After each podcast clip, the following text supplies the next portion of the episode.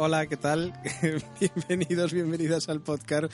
Empiezo ya así, eh, partiéndome la caja, porque hemos grabado antes el podcast de Doctor Who y me ha pasado lo mismo, y ahora me pasa lo mismo con The Walking Dead, que ya se me ha perdido, he perdido la costumbre, he perdido la costumbre y entro mal.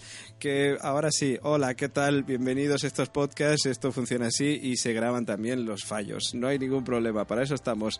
Soy David Mulé, ya sabéis, esto es el podcast, el podcast de la Factoría La Constante, que dedicamos a la serie de AMC que emite nuestro país Fox, eh, nuestro país España, eh, The Walking Dead.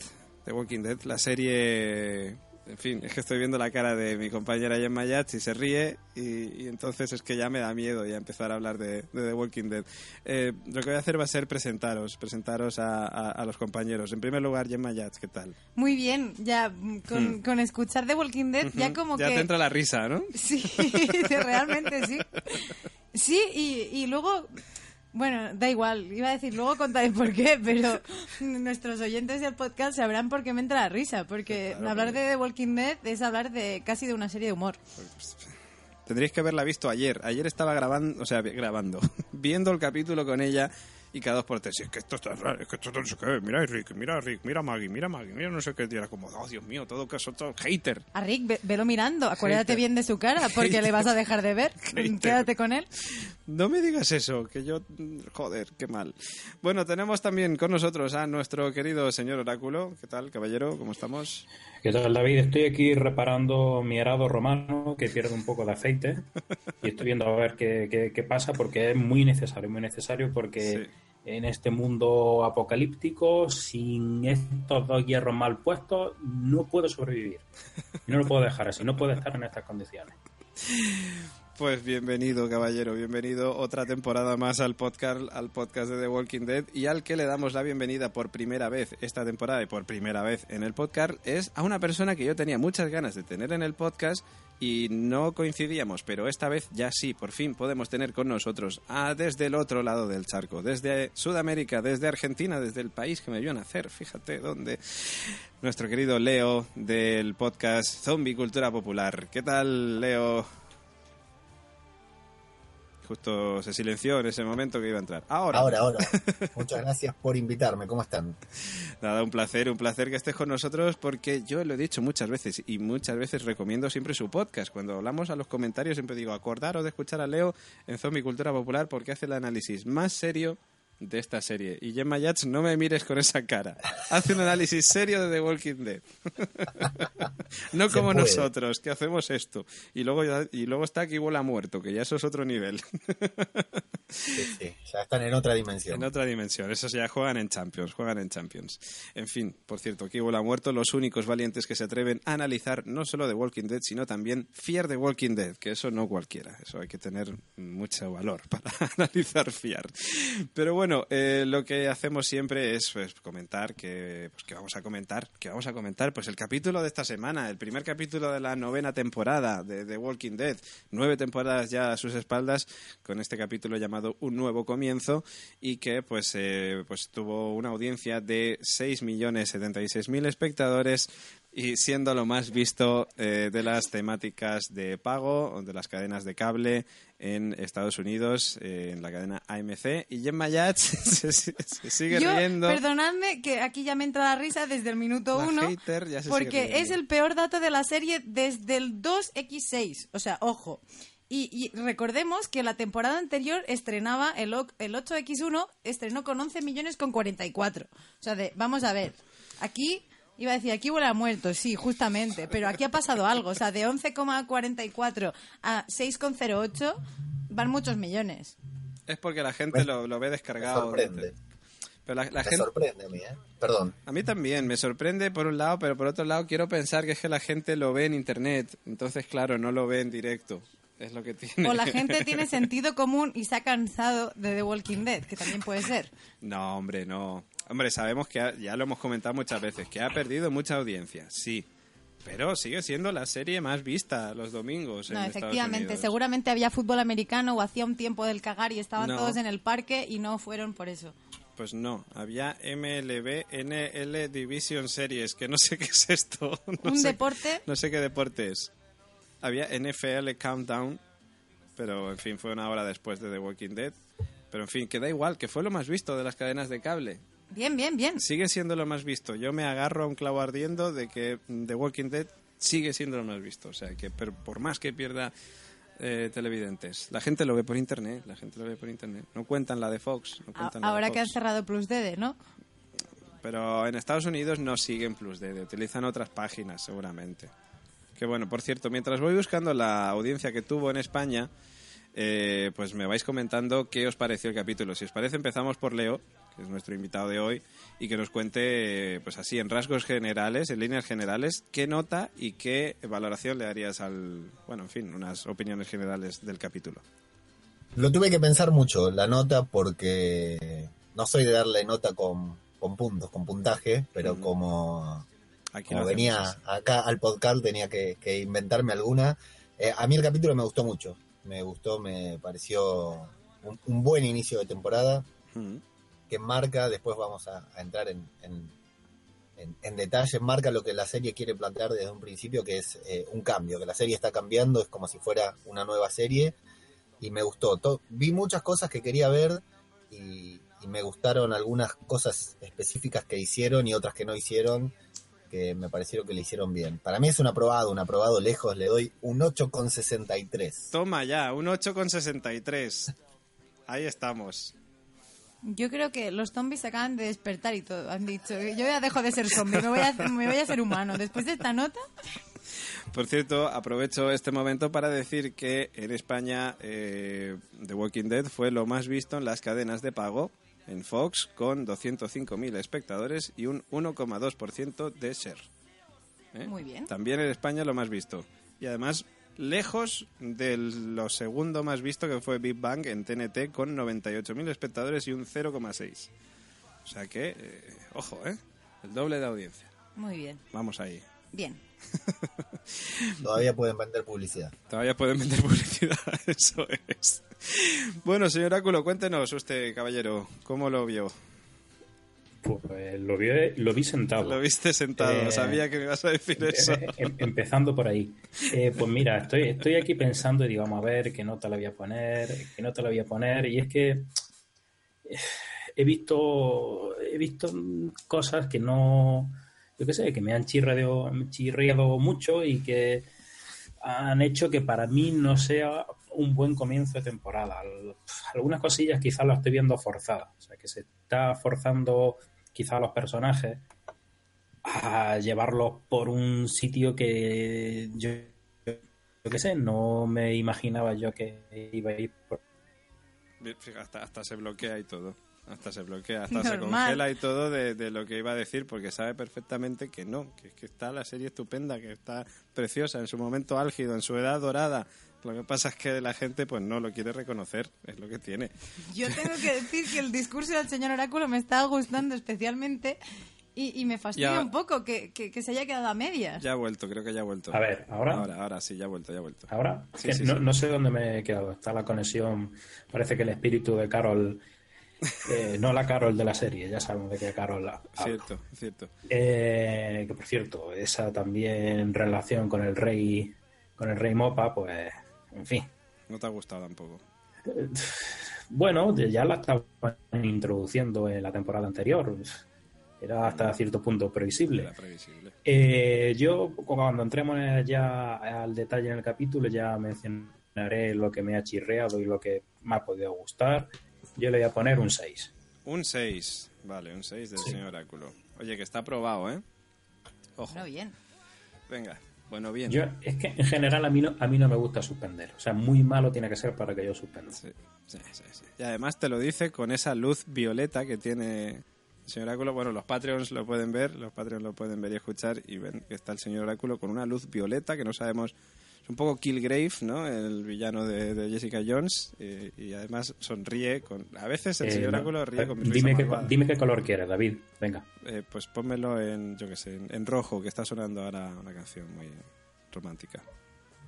Está, está diciéndoselo, vosotros, claro, porque ha quitado el volumen. ¿Ves? Ya se ha puesto en rojo ahora. Qué bonito. Es que él, por voz, por voz, activa las luces. Nunca he visto en el podcasting, ¿eh? Nunca he visto en el podcasting, efectivamente. Porque las luces todavía no se oyen, que si no. Que si no. Bueno, Yamayas, cuéntanos tu nota y tu valoración. Bueno, yo, yo empezaré como siempre de, dando notas de las puntuaciones positivas y negativas de de apreciaciones del episodio y luego saco el total. Lo he intentado contar muchas veces para ver si llegaba al aprobado. Ya. Pero ya anticipo que no. Eh, mire, tenemos un más 5 y esto sí, o sea, un más 5 sería un aprobadísimo. Bueno, aprobadísimo no, aprobado raspado. A ver, cuando era, ¿eh? cuando era mates era aprobadísimo, o sea, un 5 era lo mejor que te podía pasar. Y es que hemos descubierto que Maggie sí estuvo embarazada y tuvo un hijo. Hombre, claro. O sea, lo tuvo. Lo tuvo porque ha pasado tiempo ya. Con esto un más cinco. O sea, de, yo con eso ya me doy por pagada de la temporada anterior. O sea, estuvo renegando de ese embarazo, pues más cinco por el embarazo de Mari. De Mari. De Maggie. Luego... de Mari. La Mari. De la Mari. El embarazo de la Mari. Luego... Eh, justamente la bipolaridad de la Mari, justamente, me ha rayado un poco y le pongo un menos 1,5, porque es como de ahora sí, ahora no, o sea, de, de repente es como de bien pero mal, ¿por dónde van los tiros? Luego un más dos, y creo que debería de haberle dado alguno más aquí, pero con Eunigan. Eunigan. Y Gigan. Los dos jefazos de eh, Salvadorlandia.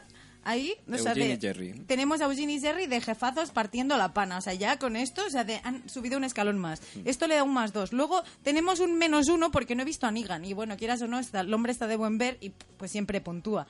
Luego tenemos eh, un más tres, que es como de, por fin han matado a Gregory y ¿por qué no lo habían hecho antes? Pero por fin. En eso estoy o sea, de un más tres porque era una morrana de tío, por Dios. O sea, de hasta el último capítulo primero de la temporada que estaba dando por el culo. Y luego tengo un más uno positivo que es la limpieza de la presidenta basura. Por Dios, qué mujer. Me ha sorprendido. O sea, de repente no la reconocía siquiera. Un más 0,25 por el beso pastel de Carol y Ezequiel. Y ahora viene... Más 0,25. Más 0,25, sí, porque era, bueno, pues mira, eternidad ahí. Pero luego eh, tengo un menos 4 por la maldita previsibilidad de ese momento de tú ves un cristal, tú ves que Maggie primero mira al suelo, dices, hostia, debajo hay una horda de zombies. Luego Rick va mirando las vigas, voy pasando para que no se hunda. Vemos un carromato que va a eh, bajar. pero, Carol, ¿tú te esperabas que iban a bajar un carromato y de esa manera por el cristal? Estamos con los nombres que te ha, llamado, Carol, también te digo. ¿eh? Ya, me ha llamado Carol, pero no pasa nada. O sea, de... Mira cómo se ha quedado además congelado. A ver, los patrons si pueden verlo. No, justo se ha ido la pantalla. O sea, como decía el señor Oráculo, de tú te imaginabas que iban a bajar el carromato de esa manera. O sea, de ¿a quién se le ocurre? O sea, de todos hemos visto el cristal y el espectador estaba diciendo, es que se va a romper. O sea, vamos a ver, o sea, el efecto sorpresa, a quien le haya sorprendido, por favor. Mm, no. Entonces esto un menos cuatro. Si sumamos todo y restamos todo, queda 4,75. Casi 4,75. Casi aprobado. Esto es que desde las malas, ¿eh? O sea, vamos. 4,75. En fin, lo sumo también aquí a la cuenta. Y yo voy a decir que a mí el capítulo me ha, me ha gustado. ¿Cómo no? A mí me ha gustado el capítulo. Eh, lo he visto, sí es cierto que lo he visto más como un como un epílogo de la anterior temporada que como un prólogo, digamos, de la, de la nueva. Porque ha sido como, vale, después de lo de Negan, ahora vivimos en paz, ahora tenemos nuestras comunidades, utilizamos nuestros paneles solares, tenemos molinos de viento, tal, no sé qué. Me gustó, pero era como, como un o sea, como un epílogo de la temporada anterior. Me gustó también Rick, como siempre, mi Rick me va a dar muchísima pena porque ya sabéis, y ya lo han dicho en tropecientos mil El viejo Rick. El viejo Rick. Con la barba se ha dejado. Efectivamente, veremos que el viejo Rick abandona la serie esta temporada. Veremos cómo, mm, pero tiene toda la pinta de que va a ser algo trágico. Por, la puerta grande. Sí, hombre, como, como él se merece, por supuesto. Eh, y luego lo que no me ha gustado es esa bipolaridad que hemos dicho tú de Maggie, o de la Mari, como has dicho tú, que no me ha terminado de gustar. No, me chirría mucho. Eh, pero lo que sí me ha gustado es esa trama política que se ve ahí, que vale, la de Gregory, se termina en un momentico. Eh, ahí en ese caso estoy con Maggie, o sea, muy bien, has terminado con Gregory, tenías que haberlo matado hace mucho más tiempo. Pero me ha gustado esa especie de rebelión, entre comillas, que hay en el santuario con esas pintadas a favor de Negan y tal. Eso me ha gustado. O sea que veremos hacia dónde eh, pues corre todo eso, ¿no? Pero bueno, es que, acuérdate, David, cómo terminó la temporada anterior, con respecto a Maggie, quiero decir. Mm. Con respecto a Maggie y con respecto a Daryl. Estaba también allí ese, ese final de que, parecía que se iba a enfrentar a Rick. que apareció de las sombras, así Daryl diciendo yo también te apoyo, Maggie. y de hecho lo veremos luego, pero ahora para ubicar al espectador, eh, Daryl le tienen un poco de jefe de Jerry y de Eugene en el santuario mm. y cuando dice estoy hasta la polla de esto, dice, bueno, ¿te vendrás a Alejandría? Pues no, me voy a ir a Hilltop con Maggie y lo dice así. Entonces ahí ves un poco que se mantiene esa dualidad, que yo creo mm. que luego lo hablaremos mejor, pero... Sí, y que bueno, y seguirá desarrollando y evolucionando a lo largo de la temporada. Pero bueno, en fin, así a grandes rasgos yo la nota que le pondría es de un siete y medio. 7.25, mira. 7.25 lo voy a poner. Bueno, mira. 7.25. Total, que la nota media del podcast de esta semana, que somos cuatro, sí, pues es de un 6,65. Bien. 6,65 está bien, ¿eh? Baja para mi gusto. bueno, gracias a Leo que está un poco más alta. Y a mí también te digo. Pues se, se, acerca a la que yo he dicho. Se acerca a la que tú has dicho, efectivamente. Señor Áculo siempre es sabio. Fiel a la realidad. Fiel a la realidad.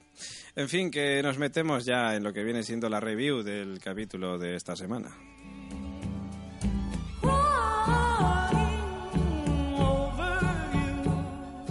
Crying, llorando, llorando que estaba nuestra querida Gemma Yats por ver esta serie, porque como ella es una hater, pues estaba cada dos por tres quejándose, ¿no? Sí, pero yo tenía muchas ganas de empezar con el podcast y de empezar a ver The Walking Dead, porque tengo que decir que, fuera coñas, mi haterismo infundado por la falta de nuestro querido, eh, iba a decir Rafa Cassette, pero no. Eh, Espera, que te pongo el micro. Claro, no, no, nos faltaba a em, Robert De Niro. Robert De Niro. Eh, Robert De Niro, el actor también en The Walking Dead. Pues yo firmaba ya, ¿eh? Por Robert De Niro en The Walking Dead con Rick. Estoy espesica hoy, pero. de villano. Pero yo he heredado esa, ese haterismo, pero yo tenía ganas de a ver si nos ofrecían algo nuevo, porque narices, ya que la van a seguir haciendo, por lo menos haz algo así bien. Entonces, pues nada, pero, pero seguiré en mi línea. Sí para mí hubo muchas cosas nuevas, ¿eh? Para mí fue hubo un cambio radical en, la manera de contarnos las cosas de la serie. Yo también lo noté y noté ese cambio de showrunner con Angela Kang ahora. Sí. Esa nueva intro, que por cierto, ¿qué es parecido a la nueva intro? Brutal, a mí me fue lo que más me gustó del episodio. ¿Sí? ¿Te gustó? Sí. Leo, ¿te gustó? A mí me gusta, a mí me gusta, sí, sí, sí. extraño la... otra, la verdad, la extraño la otra, me gustaba, era un clásico, pero mm. esta me gustó. En realidad cuando la veo me parece que podría haber sido la intro de siempre, que, eh, desde siempre haber tenido una intro de este tipo me, gustó mucho. Estoy de acuerdo, estoy de acuerdo. Leo, eh, Leo señor Oráculo. Mm, está bien, vamos, no, tampoco, no me, no me ha impresionado tampoco. ¿Pero te gustó más que el anterior o menos que el anterior? Ni más ni menos, igual. Ni más ni menos. Hombre, a mí tengo que decir que me mola y el rollo que le hayan introducido el verde, porque este verde. Es, distinto. pese a mm. que el verde es esperanza, que también. Pero en este caso, la viejunez de lo que va pasando se convierte en eso, ¿no? En esas ramas que van saliendo en esta vegetación sin control. Y yo creo que describe mucho lo que hemos visto. Hay, había un cambio de tiempo espacial, o sea, claramente. Y en los primeros planos, eso en los primeros planos ya se ve, o sea, vemos un montón de los coches ahí parados, las ramas ahí naciendo a lo salvaje. Que es lo normal que pasaría en un apocalipsis zombie. Que es lo que tendría que haber pasado antes, pero, pero está bien que nunca es tarde si ha dicho es buena. Bueno, tenía que haber pasado antes. Yo no sé si alguien sabe cuánto tiempo ha pasado, pero tampoco Había ha pasado, pasado un año. El cura, eh, el cura. el, cura, no tiene el tiempo, pero... Había pasado como 400 y pico días realmente, o 500, tampoco, o sea, año y pico me parece, que... Si mal no recuerdo, ¿eh? Pero... Por ahí andaba, sí. Pero es cierto que es algo natural. También lo vemos en el título, que veíamos que cada año las letras estaban más resquebrajadas, más viejunas, y esta vez pues ya le han puesto esas... Oye, ¿y vosotros que os fijáis más en eso? Que a mí se me escapó el detalle. Mm. Eh, ¿En los títulos de crédito echasteis de menos o, o, había alguien que os llamó la atención? Porque a mí sí que se me escapó este detalle. A mí también se me escapó el detalle, no me fijé. ¿Leo? No sé cuál detalle será, a ver. Eh, algún actor, algún actor o algún nombre que nos ah, sorprendiera. no, no, presté atención. No, presté atención. Yo tampoco, yo tampoco presté atención. No sé, no sé, pero bueno. La inclusión de la presidenta Basura en el equipo veremos también qué nos trae, porque recordamos que ya tenía, digamos, contacto con ese helicóptero de la temporada pasada. Ese que tanto echa de menos el señor que, aparece en la intro. Que aparece en la intro, efectivamente, que pues suponemos todos que va a tener especial importancia en esta novena temporada. Bueno, el, em, el, episodio comienza poniendo de manifiesto pues ese salto temporal. Hay que, por, cierto, antes de empezar hay que darle las gracias a nuestro compañero, nuestro redactor, eh, pues Borja, piensa pensando en Twitter, pues que Borja Díaz, que nos ha hecho la review de The Walking Dead, que la podéis leer en laconstante.com y que vamos a utilizar nosotros para el podcast. Pues como decía, el episodio comienza pues poniendo de manifiesto ese salto temporal que separa la anterior temporada de esta, ¿no? Vemos ahí a Alejandría, a Hilltop, al santuario que han evolucionado, que han cambiado. Alejandría la vemos con paneles eléctricos, con molinos, con más avances tecnológicos, Hilltop con Maggie a la cabeza sigue su estela. El santuario pues está levantándose de nuevo tras haber vivido esa etapa negra, ¿no? Eh, y el reino pues en su tónica calmada, no llegamos a saber mucho de de su estado actual, pero bueno, presumimos que, no tendrá muchos problemas hasta, bueno, veremos en qué momento conocemos un poco más del reino en esta novena temporada. ¿no? Mientras nos dan pinceladas de cada uno de los asentamientos, Rick, acompañado de Daryl Misón, Carol, Ezequiel y algunos supervivientes más, entre los que se encuentra la presidenta Basura, eh, y el cura Legañas, por cierto, también está por ahí. que ahora tiene un ojo blanco. Que ahora tiene un ojo blanco y un sombrero que parece Don Camilo. Ahí, vamos, maravilloso. El cura Legañas está estupendo, ¿eh? Tengo que decir que a mí me entra la risa de recordar ese momento, tío. El, cura Legañas siempre me ha inspirado ternura, ahora me despierta risa. Hombre, pero es que el cura Legañas a mí me despierta ternura y risa a partes iguales. Bien. Sí. Eh, bueno, ¿por qué van, van a Washington DC, no? ¿Pero por qué? Pues, pues lo primero, porque se están quedando sin recursos. Más adelante también hablaremos de ello. Y lo segundo, porque la serie quiere mostrarnos visualmente que va a volver a sus inicios y que no solamente quede en palabras. Yo, perdona que te interrumpa. Eh, yo, eh, esto de que ir a Washington, eh, bueno, me parece muy bien. Vemos la Casa Blanca medio derruida.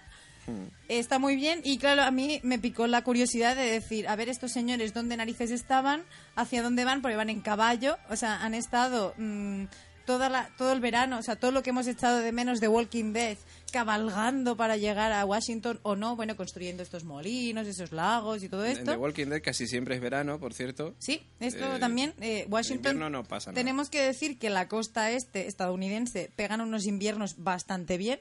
A ellos no parece haberles afectado, o no lo hemos visto. No lo, no lo vemos, no lo vemos. Pero mm, yo mm, dije, ¿dónde narices está Alexandria, en Virginia? Y, puse en Google Maps, en Alejandría, Virginia, Estados Unidos, eh, destino Washington, D.C. Ajá. Entonces están em, cerca del río, ¿no? Como se puede ver si lo pero buscáis. Pero que Alejandría existe realmente. Yo pensaba que era un pueblo inventado. Sí, yo busqué si era un pueblo inventado, pero tiene una ubicación real. O sea, Internet me ha archivado este dato porque también lo hubiera ubicado en medio de la nada. ¿Y Hilltop no lo buscaste? No, ya se me, se me iba el tiempo. Al lado, en el mismo set, al lado.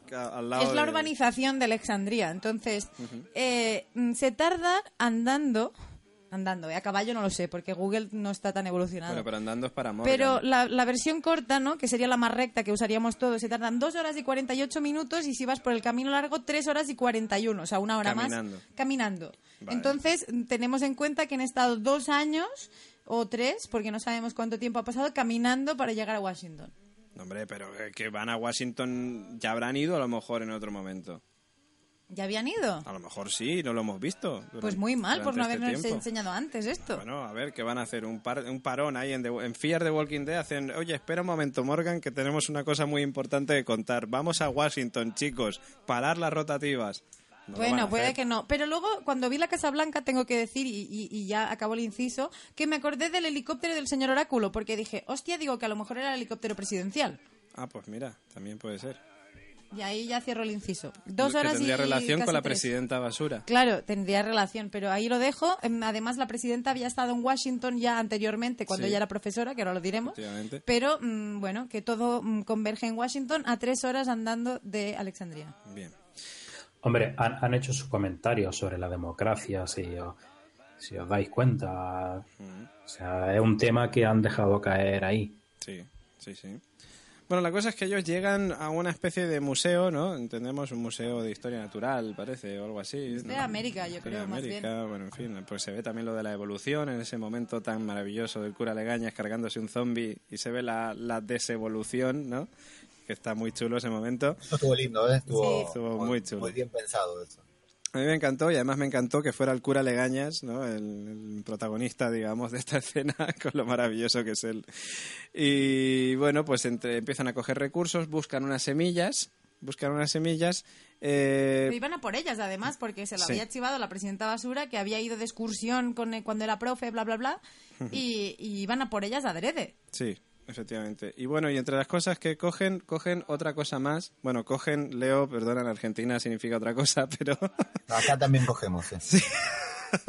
vale. Eh, pues eh, cogen también unos carros, ¿vale? Unos carros. Y una barca. Que nos van a llevar a, pues, a... La trama gilipollas de la semana.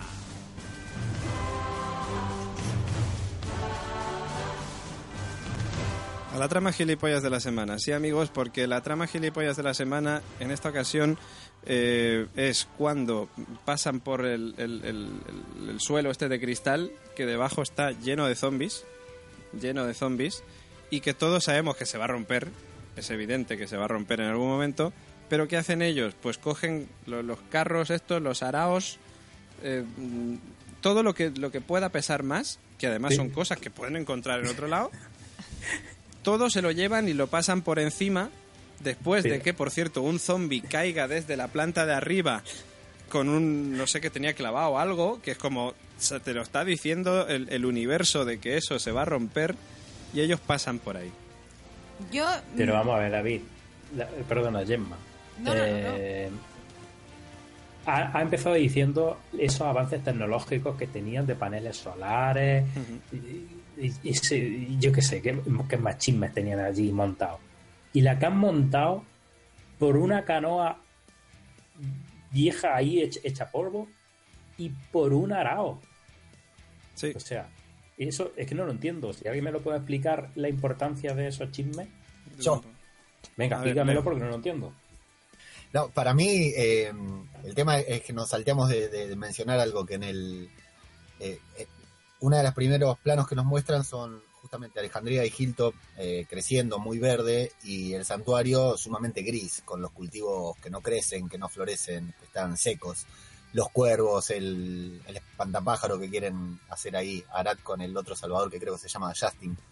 Eh, las herramientas y las semillas que fueron a buscar eh, son más para el santuario que para todos los demás que tienen todo resuelto, es para ayudar a, el santuario, que están en, aprietos, digamos, y se siente Rick en la responsabilidad de, lo va a decir después, de, ayudarlos aquí. Pero, bueno.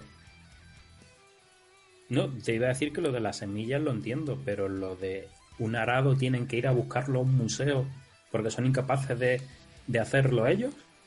Y en teoría iban a llevarlo para que hagan el molde y el herrero de Hilltop eh, hiciera una copia para llevar uno a, verdad, ¿eh? al santuario. Eso habían dicho. Sí que lo dice, pero no me creo que en el libro de Key, la llave que, que vimos, o la clave en este caso, de la señora que, de la señora Dufire, que es la que le dio todas estas cosas tecnológicas, o sea, les dice cómo hacer un riego de la leche para hacer unos estanques y unos molinos y no les ha dicho cómo hacer una arada, como una azada o como dice el señor oráculo, que es la cosa más sencilla del mundo.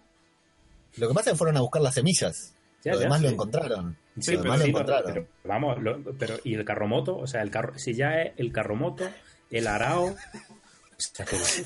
Oye, según hablamos. bueno, pero esto es. yo cuando lo estaba viendo digo, pero ¿por qué están montando esto? ¿Qué sentido tiene? O sea, el sentido era el único, romper el cristal. O sea, tenían que inventarse. El guionista, cuando lo estaba haciendo, vamos a ver, ¿qué paranoia me invento aquí para romper el cristal? Según vamos hablando, me parece más gilipollas de la semana todavía. O sea, de. Mm. A ver, es cierto, lo que dice Leo es cierto, que necesitaban un molde, vale. Pero también es cierto lo que vosotros decís, que podrían haberlo sacado de otro sitio. Y, es que, a ver, también por otro lado, chicos, es que se va a romper el cristal, está lleno de zombies abajo. Y también te digo, iban a buscar el carro moto seguro antes, porque si no, no vas 27 personas a buscar unas semillas, también te digo, porque ni que las semillas fueran ahí una barbaridad de cosas. Ya, pero, pero, Gemma, es que creo que el carro moto era para llevar la barquichuela y el, y el arao. Y el arao, sí. Yo creo que era para eso. O sea, que fueron daños colaterales. Yo creo que estaba previsto, ¿eh? Que los cogieran. Yo con el carromato, no, con el carromato, las semillas y eso, y el arado no tengo mucho problema. La canoa esa, la balsa que se llevan, la verdad que sí. Maravilloso. lo entendí. la conversación de la chica con Daryl tampoco.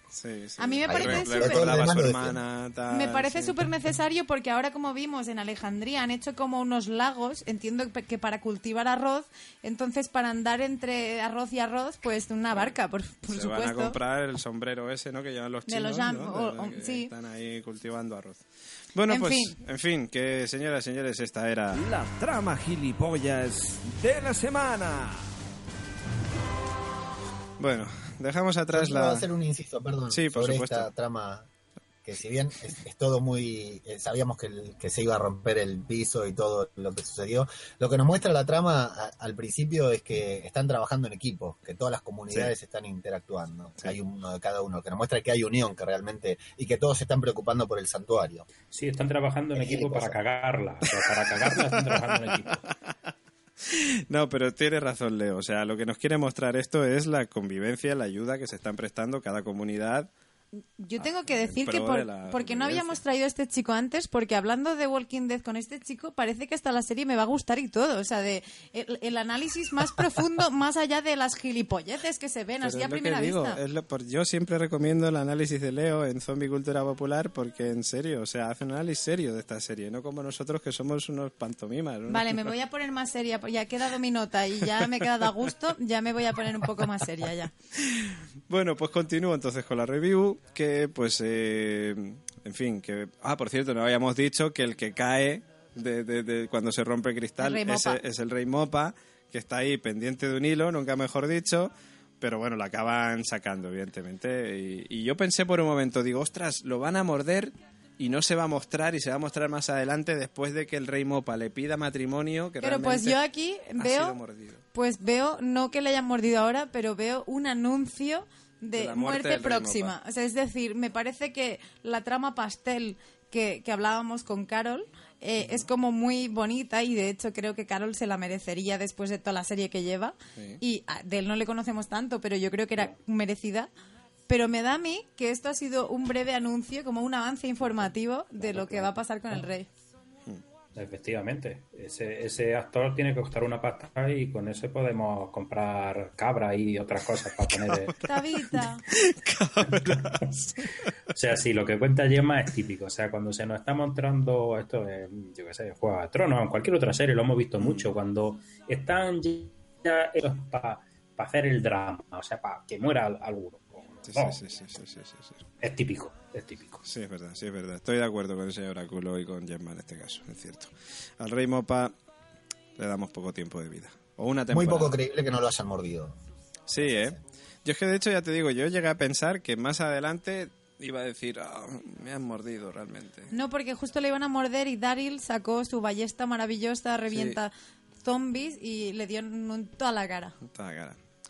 Bueno, la cosa continúa porque mm, por el camino pierden algunos víveres, eh, puesto que había varias hordas de caminantes que se encuentran cerca de sus asentamientos y algunos atacan al grupo provocando como resultado además la pérdida de algunos suministros, como ya decíamos, y la muerte de eh, un señor llamado Ken, un chico llamado Ken, eh, morador de Contratado para la ocasión. Correcto, le habían dado dos líneas de diálogo antes para que vieras con, el, rubito. y con el este, para que vieras que el, chico existía y luego dijeras, oh, ya no está. Ya no está, efectivamente. Y además el momento en el que él dice, espera, que voy a volver para liberar el caballo, va a morir, claramente, porque es como, mira, encima es bonachón que va a salvar al caballo de que no se lo coman los zombies. Estaba claro, o sea, esperar un momento, que voy a morir.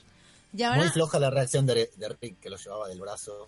Sí, ¿eh? Y, lo soldó y no lo persiguió. Muy floja la reacción. Ahí ahora, poniéndome seria, mm, Leo, tú que has dicho que has visto muchas cosas nuevas, eh, en esta con lo que llevamos de review estábamos en que se iba a romper la cristalera y ocurrió y en que nos presentaban a Ken y murió. Entonces, hasta aquí, ¿ves alguna cosa que te haya sorprendido de nuevo? Eh, no necesariamente sorprendido, pero me gustó que nos muestren que ya no tienen combustible. Mm, ah, bueno, menos la moto de... les resulta fundamental. Menos la moto de Daryl, ¿eh? Que para, gasolina para la moto de ¿eh? A favor de la rosita motoquera. sí, sí, sí, Oye, pero que hacen biodiesel y todo, o sea... Sí, lo, o biotanol, yo que sé, alguna movida hacen... O sea, por una parte veo tanta tecnología y por otra veo jugarse la vida por un que, no sé, resulta muy chocante. Bueno. Y me gustó también que eh, le cambiaron los nombres a las rutas, los simplificaron, eh, eh, denominándolas como A, B, C y punto, con, con aerosol, digamos, todo esa, ese volver a, a los orígenes me, me gustó. Es algo que, yo quería, creo que a la serie le hacía mucha falta, digamos, no mm. podían seguir viviendo como si estuviéramos en la actualidad nada más que sin celulares en medio del apocalipsis. Es que lo que dice Leo es verdad, o sea, es otra de las cosas que además se le pedía a la serie, ¿no? Que no fuera una serie de guerras entre bandas y que fuera algo que volviera a la supervivencia, a la, al protagonismo de los zombies primero, porque han, tenido bastante protagonismo en este capítulo y segundo, pues eso, la supervivencia, a cómo vamos a continuar, ¿no? Y ahora pues están en ese punto. a, mí, a mí la primera parte, cuando se ha introducido de nuevo la, la ciudad, eh, Oye, el señor allí todo destruido. Eh, eso me ha gustado porque ya está un poco cansado de bosque. Sí. Sí. Y además te lo dije. Estamos todos de acuerdo. Yo creo que teníamos ganas de ver ciudad. Estábamos todos de acuerdo en ese caso. Ciudad o de algo que no fuera lo que habíamos visto hasta el momento. Mm. Sí, estoy totalmente de acuerdo. Bueno, hasta el momento, además de lo mencionado, el capítulo pues nos dejó algunos detalles que ya hemos, comenzado, que ya hemos comentado antes. Eh, como por ejemplo eh, pues la pedida de matrimonio ¿no? de, del rey Mopa a, a, Carol, que por cierto le dice que no, que le dice, estás tú ahora para pedirme matrimonio, estamos en mitad, bueno, ya, ya, te, ya cambiarás de Hecho que reafirma que Ezequiel va a morir. Es como de, ay, le arrepentiré toda la vida. La primera razón que le da Carol para rechazar el, el anillo me parece sensacional, muy Carol, que le dice, se me va a enganchar Ah, no sé si en el doblaje fue lo mismo, pero él dice, se me va a enganchar con algo. No puedo llevar eso. Muy práctica, muy Carol. Sí, totalmente, es cierto, es cierto. Eso, eso es otro punto positivo. Además es que Carol es un personajazo, joder, mola un montón. Bueno, luego vemos también detalles como que eh, Maggie ha sido elegida líder de Hilton de forma democrática, rivalizando ahí, por cierto, en unas elecciones contra Gregory. en fin, ¿qué digo yo? ¿Quién va a votar a este tío? o sea, que vamos. Eh, bueno, eh, y vemos también, como decía Gemma antes, a Eugene, que está en el santuario ayudando en lo que puede, que no es poco. Eh, se le puede ver además ahí en un taller, ahí haciendo cositas. Y también nos muestran a la hija de Rick, Judith, que ya está un poco más crecidita, hablando, por cierto, dibujando también. Pinta personas con forma de persona, que esto ya es un nivel evolutivo bastante grande. Yo calculo que tendrá unos 5 años, aprox. Sí, ¿no? Yo creo que sí. Por el dibujo, me refiero. Mm. Sí. bueno, yo con cinco años pintaba igual. Claro, porque no se ha dicho cuánto ha pasado, ¿no? O sea, yo, a ver, el niño, dos, tres años. a ver, el niño de Maggie, recordemos que pasamos de, de garbancito a niño que se llama Hersel, por, por cierto, que por la manera en que tal tendrá un año y medio o por allí, porque a los dos años suelen andar. Mm. Entonces vemos que le lleva cuestas todo el rato, entonces año y medio. Año y medio así. Más los nueve meses del embarazo. Año y medio transcurrió desde el final de la temporada pasada. Sí, entendemos que sí, más o menos. Aprox, porque yo me baso en el embarazo. Un poquitito menos. Un poquito más. Yo creo que un poquito más, porque si estaba, ahora en serio, si Maggie estaba que no se notaba el embarazo, un embarazo son nueve meses, mm. ponle que sean casi cerca de dos años, creo. Pongámosle dos años, digamos. ¿no? más o menos, no sé. Bueno, pues dos años. Prosiguiendo con los hechos, podemos también, como decías tú, al hijo de Maggie de Glenn, que se llamaba, se llamaba, se llama Hersel, en honor al padre de Maggie. Eh, y justamente, pues por cierto, conocíamos, eh, pues hace, bueno, estos días el fallecimiento de Scott Wilson, que le daba vida al personaje de Hersel, el padre de Maggie. Eh, y bueno, su nombre y su recuerdo seguirá acompañando la serie, como bien dice nuestro querido Borja Díaz en lagostante.com. Rick y Daryl visitan el santuario para llevar eh, parte de los suministros que han encontrado. Todo parece estar en calma, salvo por pequeños detalles como esa pintada ¿no? que aparece a favor de Negan en una de las paredes, en una de las ventanas. Pero bueno, quitando esto, ya está. Parece que quizás algún pico de rebeldía que no llega más. Bueno, pero cuentan que, que esto ha ido pasando, que no es la primera vez que ocurre. De hecho, o sea, de, hacen alusión en la serie que esto ya viene pasando y que por eso las, las han ido pintando. De hecho, cuando preguntan, oye, ¿puedes coger pintura? Ya no, no queda pintura. Queda pintura porque... Tiene un problema de actitud ese Salvador, ¿eh? Sí, sí, sí. Claro, entonces, o sea, yo creo que... que Además tiene toda la cara ese Salvador de los pelos largos que la va a liar. O sea, la va a liar. Va a hacer mercado negro. Sí, sí. Entonces, yo creo que una de dos mmm, quedará todavía residuo Negan. y, y, por eso, o sea, de, si Negan sigue con vida, aunque no lo hayamos visto, pero sí que lo hemos oído mencionar un montón, eh, todavía quedará un poco de chicha Negan. Sí, estoy de acuerdo. Pero bueno, la cosa es que la mayoría parece que de los habitantes del santuario prefieren estar eh, del lado de, Rick, de Rick, viviendo ahí de, pues eh, con, con, El Salvador, ¿no? Como le llaman, me parece, en un momento. El hombre que terminó la guerra. El hombre que terminó la guerra, efectivamente. Lo reciben eh, como, un, como un mesías. Mesías, sí, sí, completamente. Sí, sí, sí, qué grande, Rick. El, pueblo es así, ¿eh? El pueblo. Estaban con Negan, lo adulaban, ahora adulan al, nuevo líder. Total. De hecho, con la barba que se ha dejado, se pone un, un mantón de estos blancos y el típico de las películas estas de Semana Santa. Ahí eh, eh, eh, el, el, detalle que apunta, que apunta Leo me parece muy relevante. Es decir, hasta hace dos episodios eran superfans de Negan, ahora son superfans de Rick, y en el momento en que aparezca otro que no sea Rick, porque va a pasar, se van a cambiar de, de chaqueta y ya está. Sí, el de los pelos largos, ese. Bueno, cualquiera. De chungo, sí. Bueno, pues no obstante, nos dan a entender también que Daryl es quien lleva las, las riendas allí eh, quedando los tres protagonistas cada uno en un asentamiento. Daryl mantiene una conversación en un tono muy serio con Rick, haciéndole saber algo muy importante y es que no está bien en el santuario, que él no está hecho para mandar y estar encerrado, que quiere salir, que quiere volver a la vida nómada, sentirse parte de un grupo reducido, sin todos los problemas que acarrea el vivir en sociedad, y lo dice claramente. Esa gente, nosotros, al principio, ese grupo que teníamos al principio, lo podía con todo, ¿no? Podía con todo. Y, tanto que lo podía, ¿no? Conquistaba caminantes y audiencias a la par. Eh, otra declaración. Es la voz de los, de los, de los fans. Lo, que dice Daryl es la palabra de los fans. Sí. Antes era mejor. Efectivamente. Y bueno, venimos para quedarnos y si hace falta volveremos a la raíz del asunto. Yo creo que, que también es lo que, lo que dice la, la, serie, ¿no? En esta novena temporada, en este principio de, de temporada. No obstante, bueno, Rick le pide que aguante, que, pero no pasará mucho tiempo hasta que Carol le diga a Daryl que ella ocupará su puesto, dejando el reino para irse al santuario, al menos temporalmente. Sin apenas recursos, sin gasolina en muchos kilómetros a la redonda, nuestros supervivientes lo van a pasar muy mal si quieren seguir viviendo como hasta ahora. Lo ponen de manifiesto sin gasolina, sus asentamientos quedarán separados por más de un día de distancia eso sumado a las hordas que tienen cerca, al mal tiempo y tormentas que han hecho estragos en las pocas cosechas que conservan y que por cierto no hemos visto, serán las tormentas de Fear de Walking Dead, quién sabe. Exactamente, eso te iba a decir. Digo yo. Claro, eso iba a decir y lo de un día de distancia y ahora en serio, después de buscar lo de la distancia que hay entre Alexandria y Washington, mmm, perdona bonita, pero no.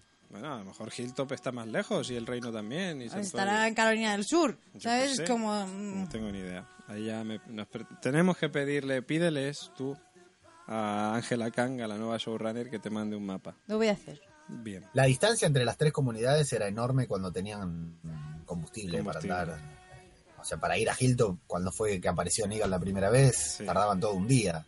Sí. Eh, sí, se les hacía de noche. No se sabía ni dónde estaba. O sea, a, caballo, a pie, tiene que ser inaccesible directamente. Claro.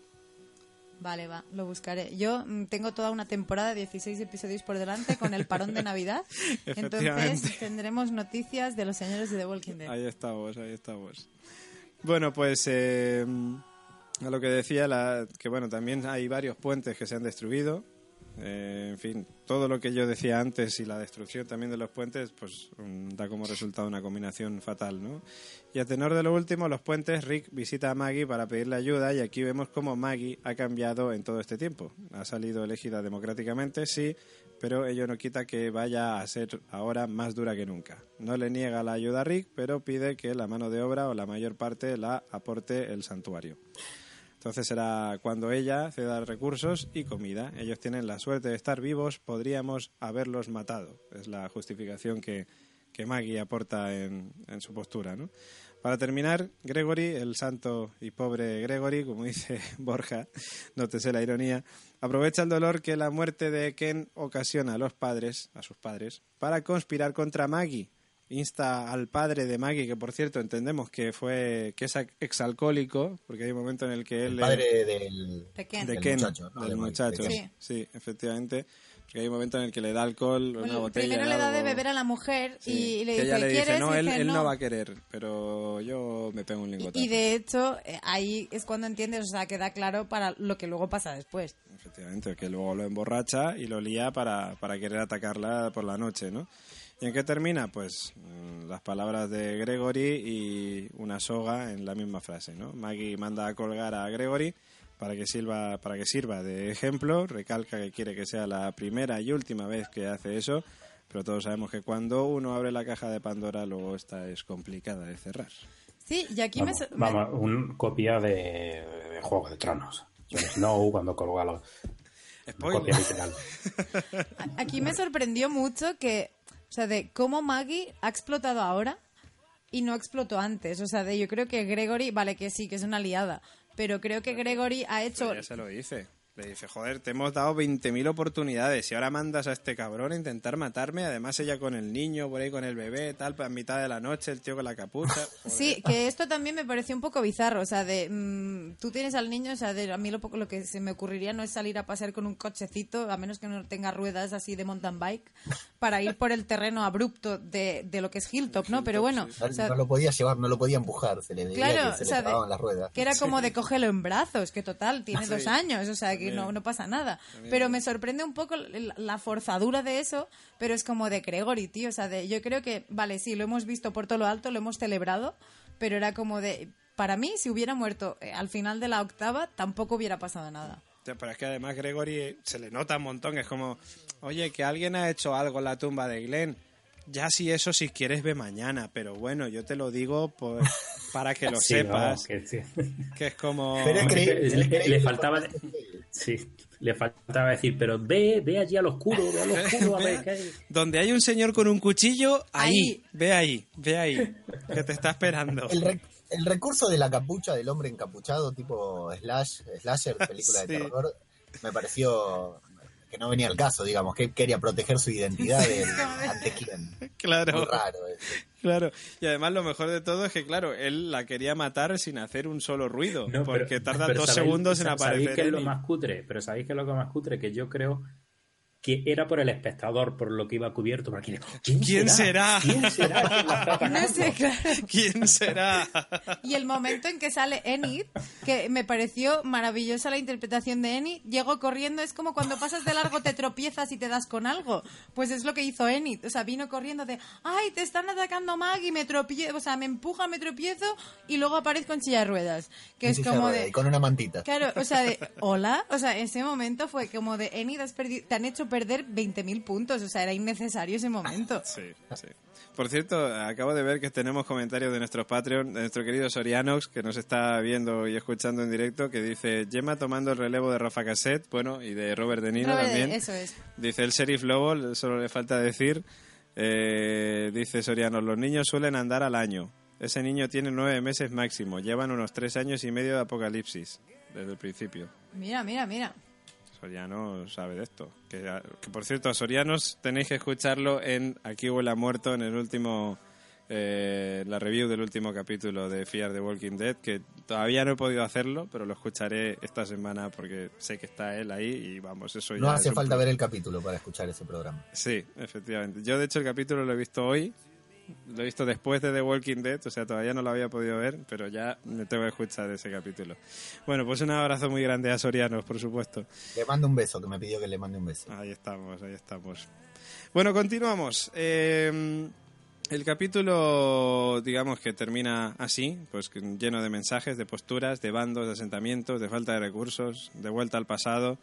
Eh, y el siguiente, por lo visto, pues tratará sobre esos puentes, porque si no me equivoco, habla, se llama The Bridge. El siguiente sí, es un puente el que se rompe, ¿eh? es un puente, el puente. El puente, ¿no? Perdón, como apunte, eh, 632 días de apocalipsis. 632 puede ser, David, puede ser. Que son dos años, eh, no llega, porque 365 eh. más 365 hacen 700. Y, y, la fuente es la cuenta de Twitter de The Walking Dead, por lo que veo, ¿no?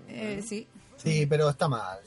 lo, dijeron el año pasado. Ah, abre el Excel, abre el Excel y hace la. Nos ponemos a hacer las cuentas. Que, que David, mira, el tema de los puentes creo que va a ir por. Yo es que me lo vuelo. Porque los puentes no se han destruido solos, sino que se han lo ha destruido alguien a caso hecho. Con la intención de que no pudieran llegar los suministros. ¿Los del helicóptero? Ah, no sé si los del helicóptero o, o Maggie gente de Maggie, que le veamos ese lado oscuro que parece que nos ha visto, que nos dejó la temporada pasada y realmente esté conspirando por detrás. ¿Quién tenía explosivos? ¿Explosivos? Ah, en teoría dicen que lo, lo tiró una horda. Sí, eso es lo que dicen, eso es lo que dicen. Ah, sí, sí.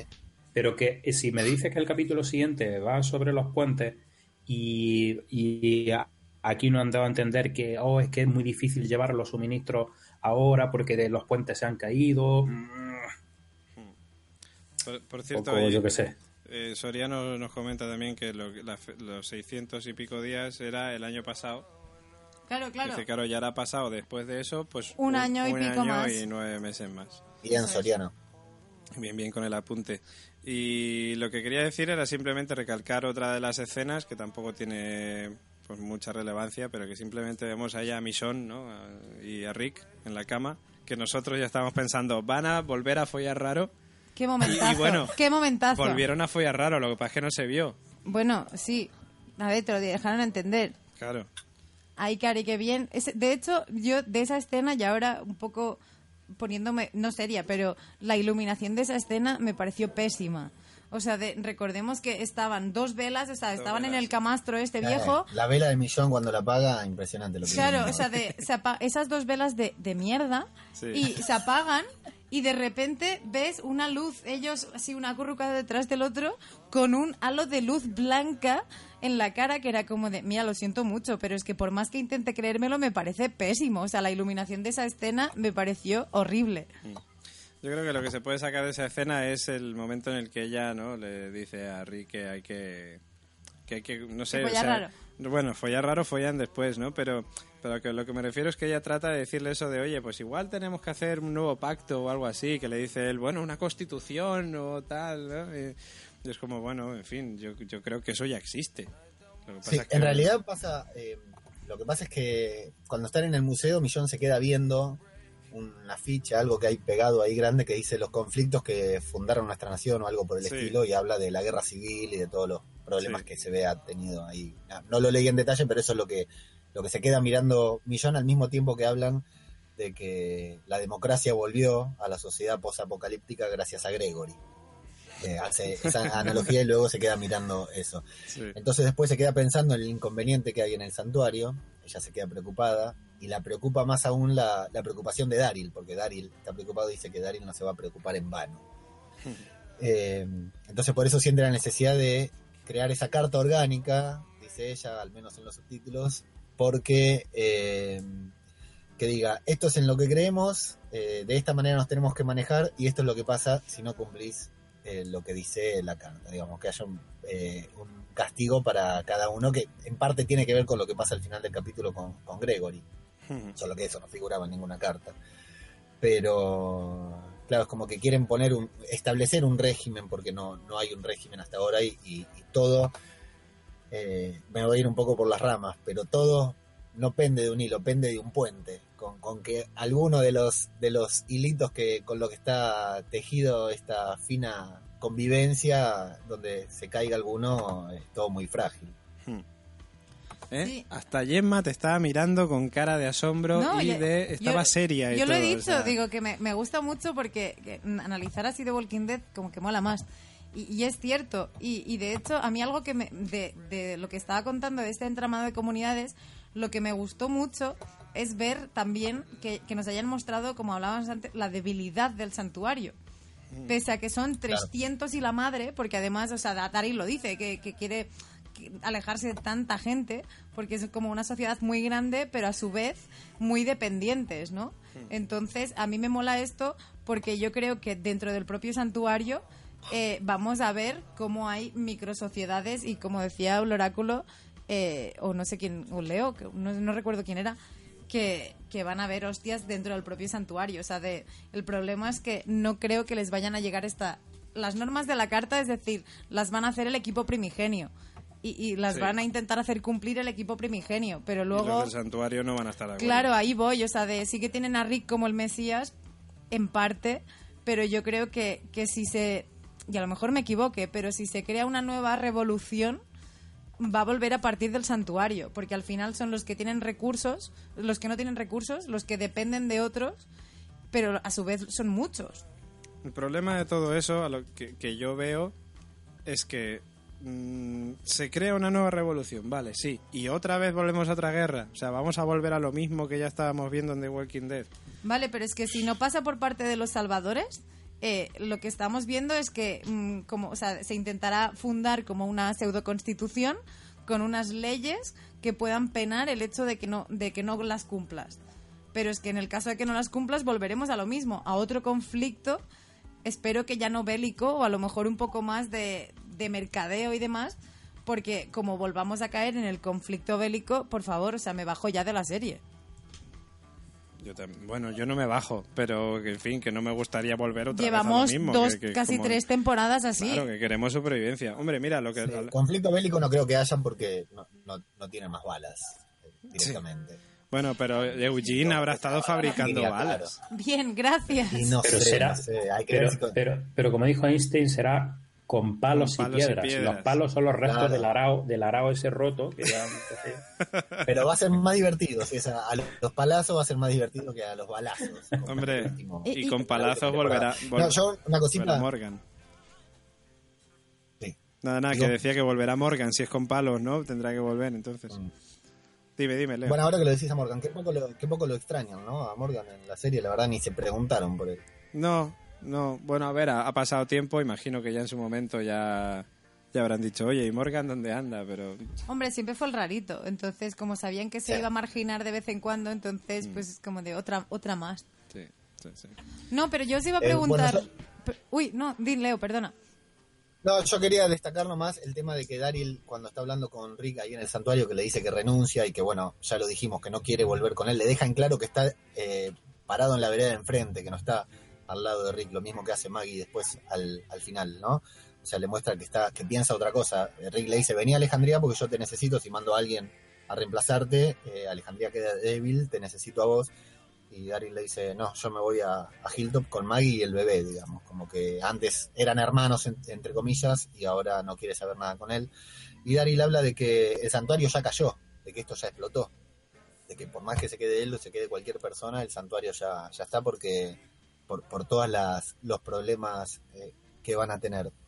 Y en cuanto a Maggie, que hablábamos al principio, que ustedes decían de esa dualidad, eh, yo creo que Maggie, eh, hay algo que le dice Gregory que le hace, le hace pensar las cosas diferentes, porque Maggie es fiel a Rick, lo sigue a Rick y, cree en Rick Grimes, como lo dijo siempre, hmm. por eso sigue ayudando al santuario, sigue ayudando al santuario pesar de que no quiere, pero el momento en el que el chico muere y claro, la vieja, la madre del chico le dice eh, las semillas no eran para nosotros, es muy importante para el futuro, no, para el futuro de los salvadores porque mi hijo no murió ayudando a Hilltop, eh, a ella le hace clic, digamos, de que eh, ya no puede seguir dando, que es lo que le dice a Rick al final del capítulo y por eso es que se para en la otra vereda.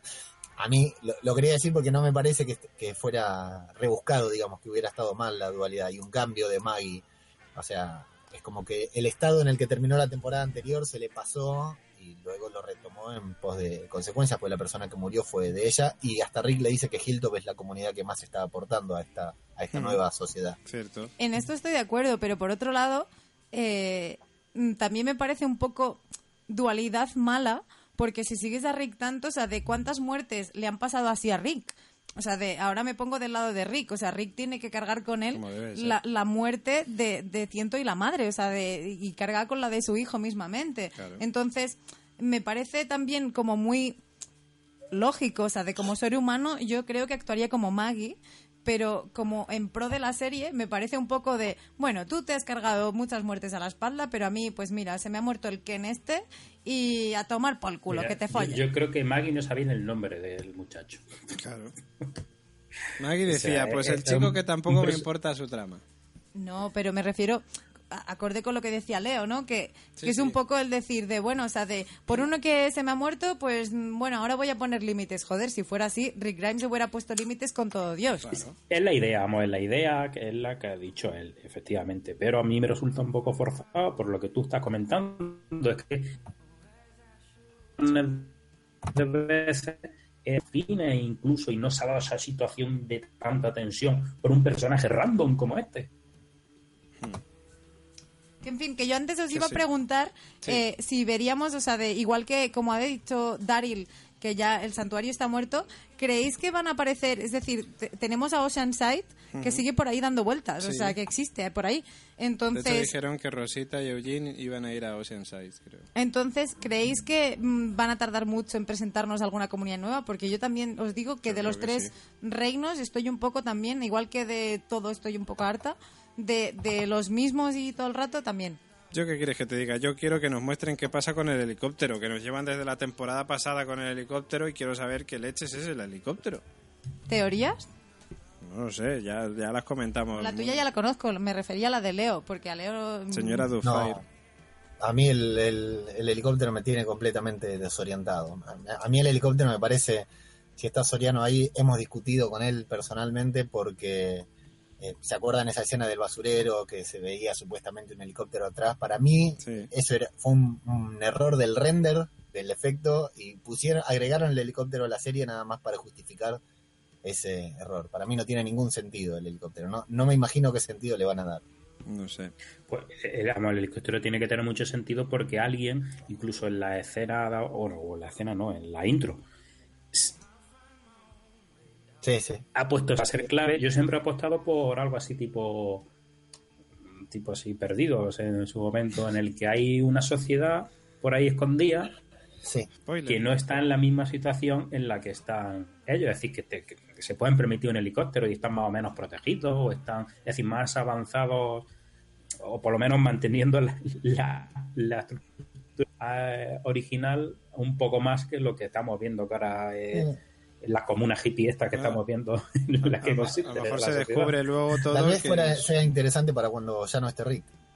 Claro. a lo mejor luego se descubre que todo es como el show de Truman y que realmente eh, el apocalipsis solo está en Estados Unidos y que hay gente del otro lado del mundo que está bien. No, es una es una, es una, una, zona cerrada y, y, y, se está viendo en televisión, ¿no? Se está viendo en televisión, claro. Es todo un escenario. Efectivamente. un reality show. Podría ser Black Mirror en este caso, ¿no? Pero bueno. En fin, que después de esto nos vamos a los comentarios que nos dejan nuestros queridos oyentes en laconstante.com y aprovechamos para que Jen Mayach nos recuerde las vías de contacto. Pues sí, os la recuerdo. Podéis contactar con nosotros en las redes sociales, Facebook, Twitter y Instagram en La Constante 1. En cualquiera de las tres estamos con La Constante 1 que si nos queréis mandar un mail así, pues largo, entre semana, que no tengamos comenta y participa, lo que sea, info arroba laconstante.com. ¿Solo entre semana o el fin de semana también? Bueno, la gente el fin de semana tiende a salir y a ver series. Vale, vale. Pero también podéis. El fin de semana también lo, recibimos, no cierra. El email no cierra. Y luego, si no, tenemos nuestra página web, laconstante.com, donde podemos encontrar el comenta y participa, los podcasts que subimos, las noticias, eh, un montón de contenido, además de nuestro querido llamado botón naranja, patreon.com barra la constante. Hombre, por supuesto, yo iba a decir, iba a decir, seguro que Leo le apetece decir lo de patreon.com. No, decir patreon.com barra la constante. No, podía irme de acá sin decirlo. Efectivamente, patreon.com barra la constante, donde ya sabéis que disfrutaréis de un montón de contenidos exclusivos solamente para vosotros por apoyar este proyecto. Pues contenidos como, por ejemplo, pues como el que está disfrutando nuestro querido amigo Soriano, que nos está viendo y escuchando en directo, que le mandamos un beso y un abrazo. Eh, participar en sorteos, en fin, eh, un montón de cosas. Entrad en patreon.com para la constante y ahí pues podéis descubrirlas que siendo mecenas de este proyecto, ayudándonos a crecer profesionalmente, podéis llevaros una serie de ventajas. Y bueno, dicho esto, pues como decíamos, ahora sí, vamos a los comentarios. Eh, el señor Áculo, no sé si los ha abierto al final. Sí. Y Leo, ¿los abriste tú también? Tengo, tengo. ¿Sí? perfecto. Pues entonces, entre los cuatro, vamos a leer los comentarios de esta semana. Gemma, ¿qué vas a decir? Yo me pido este. ¿El segundo? Sí. Vale, muy bien. Pues venga, pues el oh, ese lo quería yo. no, no, no, no. Ahora se van a pelear. Bueno, voy a leer yo el primero entonces. Cristina Albala, que dice, ¿qué tal, constantes? La vuelta de Walking ha sido un planteamiento de una nueva etapa. Tengo ganas de ver más. A Carol liderar a los salvadores, las relaciones entre el grupo inicial, como los llama Daryl, y cómo avanzan las relaciones entre comunidades. Lo mejor del capítulo, sin duda, la muerte final. Qué ganas tenía. Y, todos. La nueva intro ha quedado bien y, aparece el helicóptero. Con ganas de escucharos. Saludos constantes. Pues saludos también para ti, Cristina Albalá, amiga y Patreon de la Constante. Bruno, venga, Gemma, que nos cuenta Bruno. Ya está de vuelta mi serie para hatear favorita, donde hacen cosas inútiles poniendo, pudiendo, o sea, pudiendo hacer lo contrario antes y más fácil. Van al museo y pasan por el suelo de cristal. Todos sabemos que se romperá y se rompe. Todo por una puta canoa y un carruaje. Y te olvidas de Alarao, Bruno. Se les queda el carruaje atascado en el barro. Tienen un puto quad, pero deciden tirar a mano. ¿Cómo no? Vienen un rebaño, pero deciden irse. Eh, muerden a Ken por querer salvar a un caballo. Y acto seguido deciden acabar con el rebaño. Pues haberlo hecho antes, joder. Maggie sigue jodida. Es comprensible después del mierda de final de la octava temporada. Y ahora, después de dar por culo varias temporadas, decide matar a Gregorio. Que cierto es que lo merecía, pero joder, que lleva tiempo siendo un gilipollitas. Ha dicho gilipollas, pero me ha salido Es que veo el reflejo de la luz, entonces pensaba que era más largo. Bueno, da igual, dale, dale. En el santuario hay mal rollo. a todos y todo. En el santuario hay mal rollo y además está Justin, un actor que salía en los 100. Es decir, quedará por el culo fijo.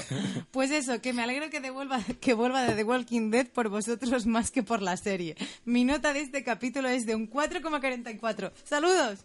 Qué contenta estás, ¿eh? Lo leo como si lo hubiera escrito yo. Ya, ya, ya, te has puesto hasta nerviosa y todo. Pues me siento muy identificado también con ese comentario. Madre mía. Bueno, pues... los detalles, está viendo los detalles en vez de ver lo importante. Claro, claro. somos unos superficiales, los de los suspensos somos superficiales. Bueno, pues le mandamos también otro saludo a nuestro querido amigo y Patreon Bruno.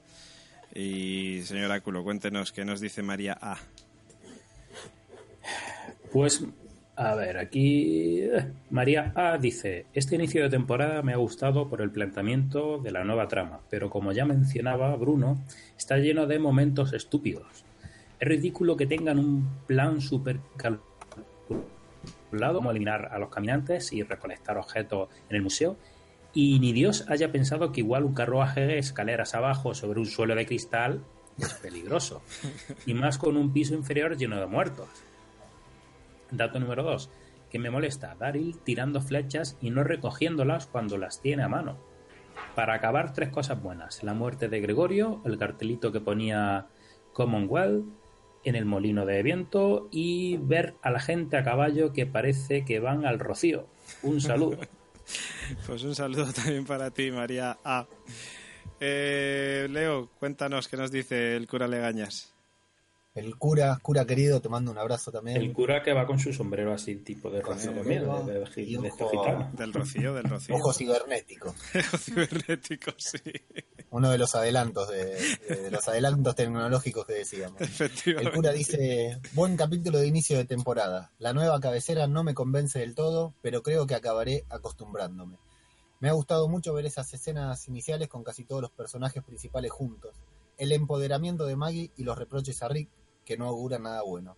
Una, una pena la muerte de Gregorio. Beberemos unos whiskies a tu salud. Y destacar la escena de la cos con esa patada disecada casi a la altura de cierto ciervo. Me alegré mucho de veros en JPod. Besos. Pues besos también para ti, Pater, para el cura Legañas, que como ya sabéis, es, es, el que sale en la serie, que, que, que, estuvo con nosotros y que, nos comenta. Que sale Seth Gillian, es cura Legañas. Sí, de verdad, de verdad.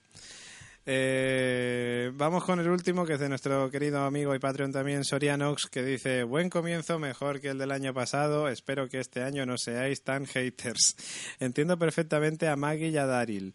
Eh, Rick ha hecho lo que le ha salido de las narices sin contar con nadie. El Rey Mopa ya cansa. Estoy seguro que él o Carol no terminarán la temporada. Seguramente él, porque si se van Rick y Maggie, no creo que se vayan más personajes principales.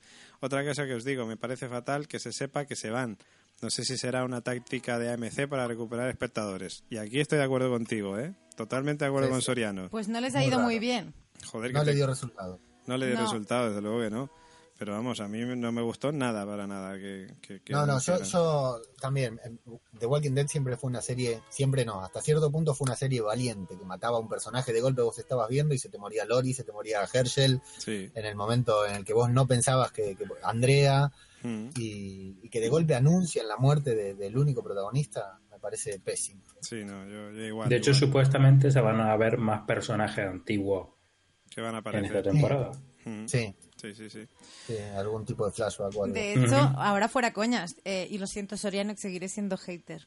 Eh, es la única hater de aquí. Por eso, yo hoy jugaba con desventaja. No, que digo que a lo mejor también se han resentido las cifras, porque gente es como de si me van a matar a Rick Grimes, que pues es como ya no lo veo, que también puede ser que haya hecho el efecto rebote. Hombre, después de la muerte de Rick, veremos cómo bajan las audiencias. Yo creo, vamos a suponer que muere, eh, habiendo manteniéndolo en secreto, suponiendo que se pudiera o que se filtrara un rumor y que de golpe un día, ahora en el antes del mid-season que muriera, hubiera sido un boom que ahí sí hubiera sido un pico de rating, digamos. Hmm. Pero la, estrategia no, no la entiendo. De, hecho, acá estaba viendo que dicen los episodios finales de Rick Grimes. Yo, yo tengo la teoría de que cuando desaparezca de la manera que sea Rick, su puesto lo va a ocupar Negan. Sí, yo también. Sí, y por eso lo están manteniendo en vida, si no, no mm. tendría ningún mm. sentido. Sí, sí, mm. yo también creo eso. Y me parece acertado, me parece de hecho, de hecho ese detalle de esa pintada, no recuerdo lo que decía, pero algo así como de con Negan se vivía mejor. Con Negan se vivía mejor, sí. Eh, una cosita, ya que mencionamos a Nigan, perdón, no sé, avísenme cualquier cosa. ¿eh? iba a terminar el comentario de Soriano, pero no, no quiero interrumpir a Soriano, nunca haría eso. Para terminar, dice: Bueno, gente, que me alegro de que estéis otro año más aquí dando caña, sus quiero. Y nosotros a ti, Soriano, también mucho. al final no dijo nada, Soriano, para eso me interrumpí, Soriano. bueno, Leo, cuéntanos. No, quería decir eh, que es muy importante, lo que decíamos recién fue muy importante en el episodio, casi tan importante como todo lo que pasó, lo que no pasó. O sea, la no presencia de Negan. Eh, yo creí que el episodio iba a terminar con Negan, con una charla entre Rick y Negan, y que no haya estado me pareció sensacional. Me pareció lo que decíamos, valiente. Y ahí quiero traer el tema de, la nueva showrunner que decíamos con David. me pareció una gran decisión, porque eh, de hecho la escuché hablar a ella después que dijo que la presencia de Negan en las últimas dos temporadas fue agobiante y que le pareció correcto eh, sacarlo, no dejarlo, y a mí me pareció un, inicio de temporada sin Negan, me pareció brillante. Es que su ausencia, como dice, es una manera de decir, de hacer al espectador decir, pero ¿por qué no salió Negan? Y, imagínate que en el siguiente tampoco. Y mm. eso hace que el espectador lo pida. Dice, queremos a Negan, queremos a Negan. El espectador también lo va a querer. Y de hecho, llamadme, iba a decir aguzarada, pero no sé cómo... ¿Osada? ¿Agorera? No, ah, Osada. Osada. Eh, yo creo que el nombre en sí, de Negan, me atrevería a decir que no se pronuncia. Eh, sí, pero en un momento. En la pintada, pero en la pintada dice. quién? Claro, pero Maggie, por ejemplo, hace alusiones a él como el innombrable. Ah, cuando, las cuando las pintadas creo que no se dice nada, simplemente de como de ya han vuelto a aparecer estas, como quítalas. Me gustaría revisionar el episodio porque si se dice, se dice a lo mejor en contadas, pero con el dedo en la mano, las ocasiones que se dice. Puede ser. Bueno, y dentro de esta teoría de que ocupara su lugar es porque va a aparecer, la única explicación es que apareciera un grupo o alguien más malo todavía que vuelva bueno a Negan. Los susurradores, ¿no? Los susurradores tendrán que aparecer en algún momento, digo yo. Spoiler. Spoiler Sí, bueno, claro, pero bueno, se habla mucho de eso, ¿no? De esos susurradores. Ese, para mí ese es el mid-season. La, la, aparición de ellos es el. Y la señora Dubfire con la, la chica Cheese y la otra. Eh, volverán a salir, porque no te presentan, o sea, de la misma manera que el chico que se ha muerto no ha sabido cómo se llamaba hasta que sus padres han dicho, hoy se nos ha mm. muerto fulanito. Esa presentación tan formal a la que le dieron tanta importancia más allá del mm. libro, mm. eh, yo creo que volverán a salir y tendrán algo que ver con ello. Claro, claro. Sí, sí, sí. Bueno, eh, pues otra cosita, perdón, David, la última. Eh, prometo no hablar más, prometo hablar en mi propio podcast.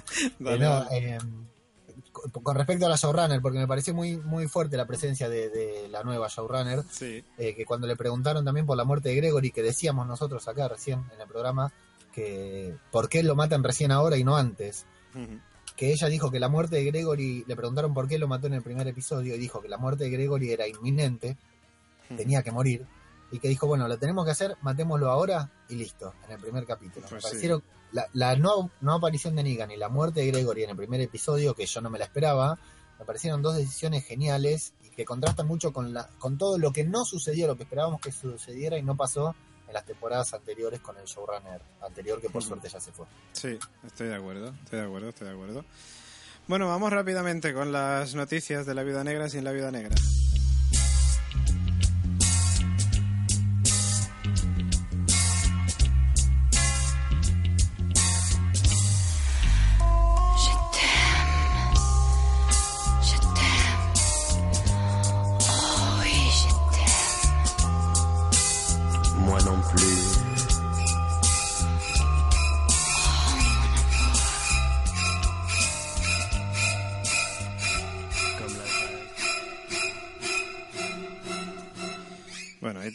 Ese opening maravilloso que nos recuerda que la vida negra no está esta semana con nosotros en el podcast, pero que volverá la semana. Me parece muy mal que venga yo y no venga. Tenía una gana de compartir micro con Nadia. Un abrazo, Nadia.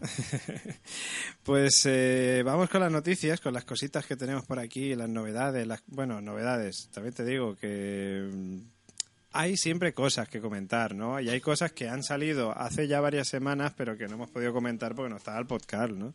Como por ejemplo que Andrew Lincoln quiere volver a la serie como director en la siguiente temporada. Y de esto, esto yo, tú y yo lo comentamos y, era como de, bueno, es una manera de, de dejar de estar pero mm, seguir manteniendo la llama ahí un poco tal, que no me parece del todo bien, también te digo. ¿Que no te parece bien que vuelva de director? No le veo el sentido, es decir, Rick Grimes es de Rick Grimes.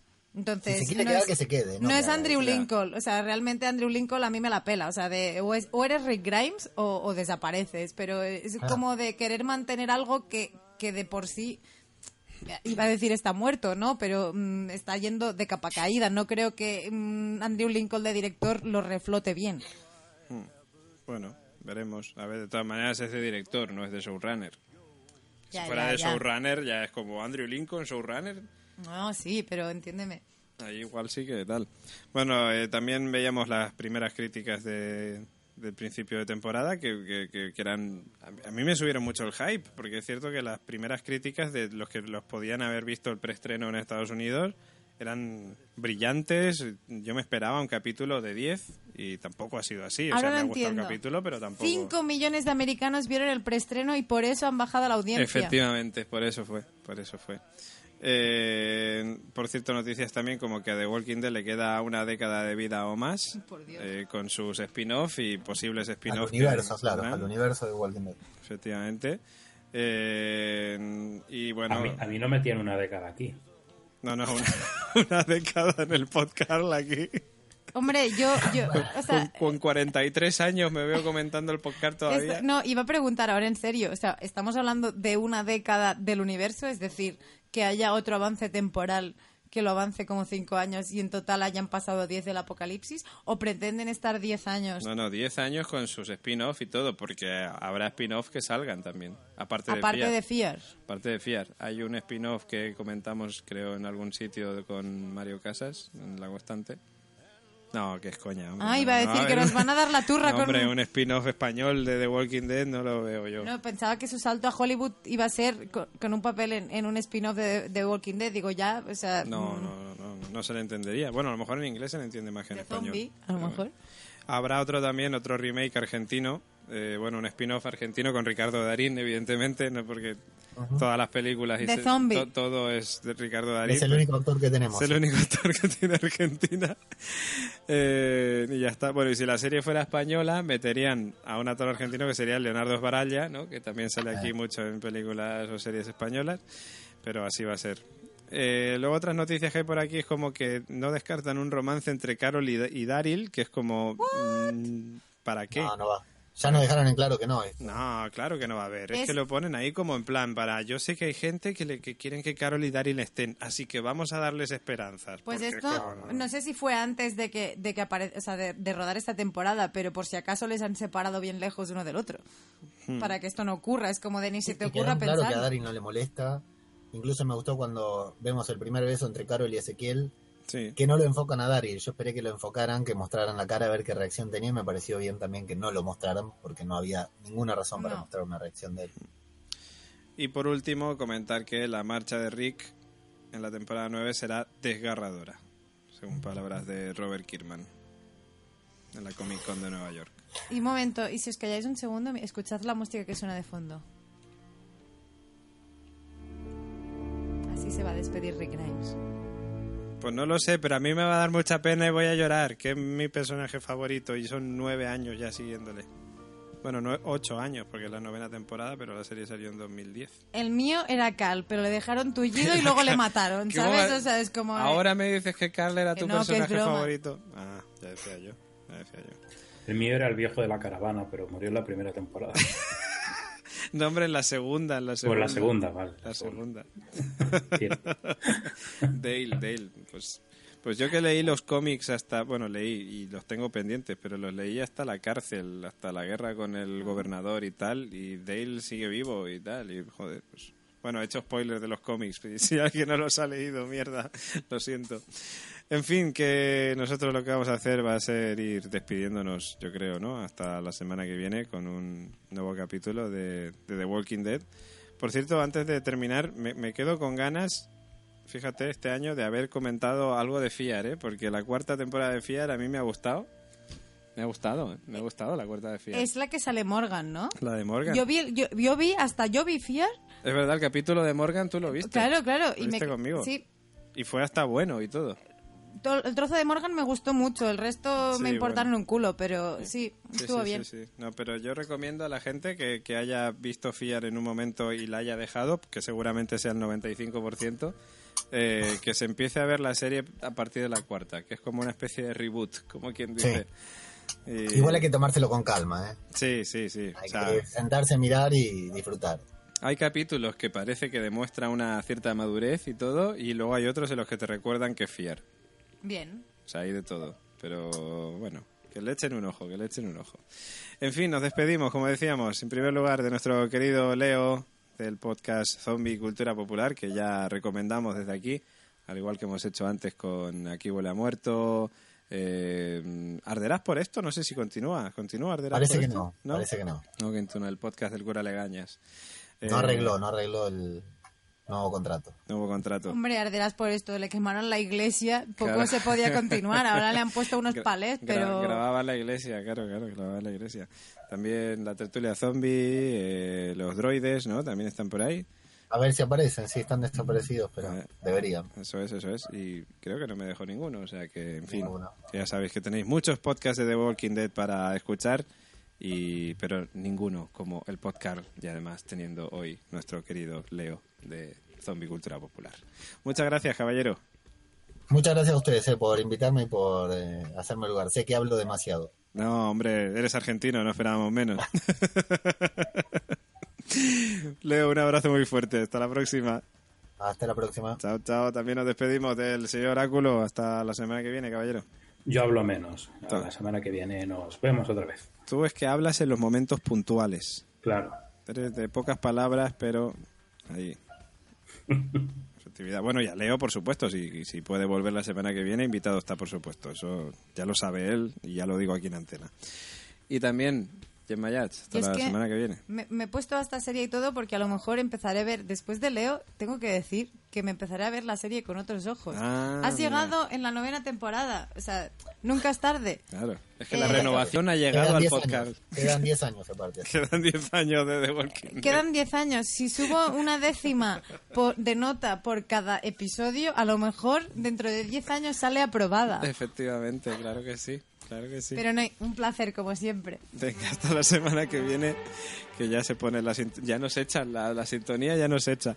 Que también se despide quien nos habla David Mulé, que espera que lo hayáis pasado muy pero que muy bien y volvemos en siete días para comentar el siguiente de los capítulos de la novena temporada de The Walking Dead, aquí en el podcast de la Factoría La Constante. Chao, chao.